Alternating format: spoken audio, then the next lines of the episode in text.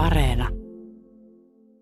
Kuulumatta varsinaisesti edellä mainittuihin, saisin ehkä nyt Albertinin kuoltua selvän hänen elämänsä salaisuudesta.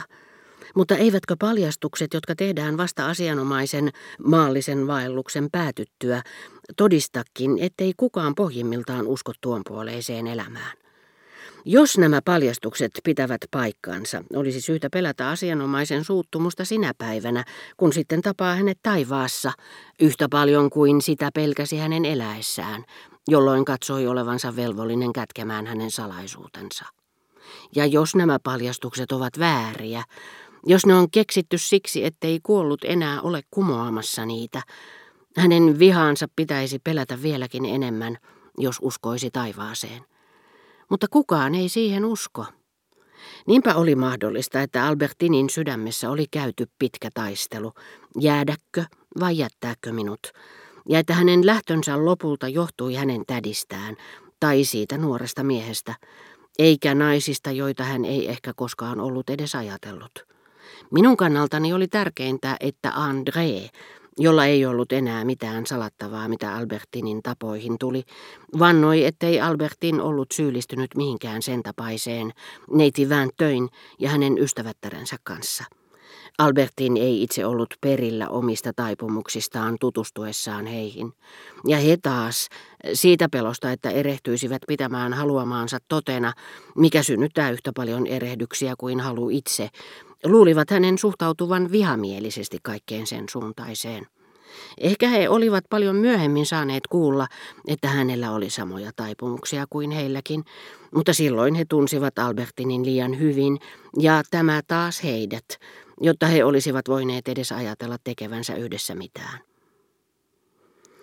Itse asiassa en vieläkään sen paremmin ymmärtänyt, miksi Albertin oli hylännyt minut – jos naisen kasvoja onkin vaikea vangita silmin, jotka eivät saa kiinni niiden liikkuvaa pintaa, tai huulin, tai etenkään muistin avulla.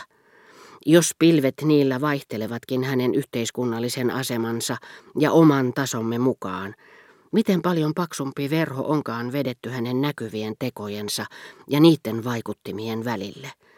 Vaikuttimet ovat syvemmällä tasolla, jota emme näe, ja saavat sitä paitsi aikaan muitakin tekoja kuin tuntemamme, ja usein täysin ristiriitaisia näiden kanssa. Minä aikakautena ei olisi ollut ystävien suitsuttamaa julkisuuden henkilöä, joka paljastuukin väärentäjäksi, valtion kavaltajaksi, isänmaan petturiksi. Miten monesti käy, että linnanherralta varastaa joka vuosi hänen itse kasvattamansa tilanhoitaja, jonka hän olisi voinut vannoa kunnon mieheksi, ja joka sitä ehkä onkin. Ja miten paljon läpinäkymättömämmäksi muuttuukaan tuo toisen vaikuttimien ylle vedetty verho, jos tunnemme rakkautta tätä toista kohtaan. Se hämärtää arvostelukykymme ja myös naisen teot. Naisen, joka tuntiessaan, että häntä rakastetaan, lakkaakin antamasta arvoa sille, mitä muuten olisi arvostanut, kuten esimerkiksi omaisuudelle.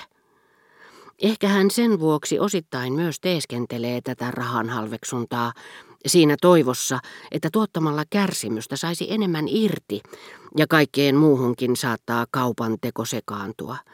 Ja sama koskee hänen elämänsä tosiasioitakin, lemmenseikkailua, josta hän ei ole puhunut kenellekään, siitä pelosta, että se tulisi korviimme josta monet siitä huolimatta olisivat saaneet selon, jos olisivat sitä halunneet yhtä intohimoisesti kuin me sillä he olisivat säilyttäneet mielen rauhansa paremmin ja herättäneet asianosaisessa vähemmän epäluuloja. Lemmen seikkailua, josta tietyt henkilöt ovat ehkä olleet perillä, mutta heitä emme tunne emmekä osaisi mistään tavoittaa. Ja kaikkiin niihin syihin, jotka panevat hänet suhtautumaan meihin selittämättömästi, on laskettava luonteen omalaatuisuudet, jotka yllyttävät ihmistä vastoin omaa etuaan joko vihan, vapauden, rakkauden tai äkkinäisen raivonpuuskan takia, tai siitä pelosta, mitä tietyt henkilöt siitä ajattelisivat, tekemään juuri päinvastoin kuin olimme luulleet. Ja lisäksi tulevat ympäristön tai kasvatuksen erot, joihin ei tahdo uskoa, koska ne kahden kesken puhellessa häivytetään sanoista. Mutta siinä ne taas ovat, kun jäämme yksin, ja määräävät kummankin tekoja niin vastakkaisista suunnista, että todellinen kohtaaminen on mahdottomuus. Mutta André, kultaseni, vieläkö te valehtelette? Muistatte kyllä.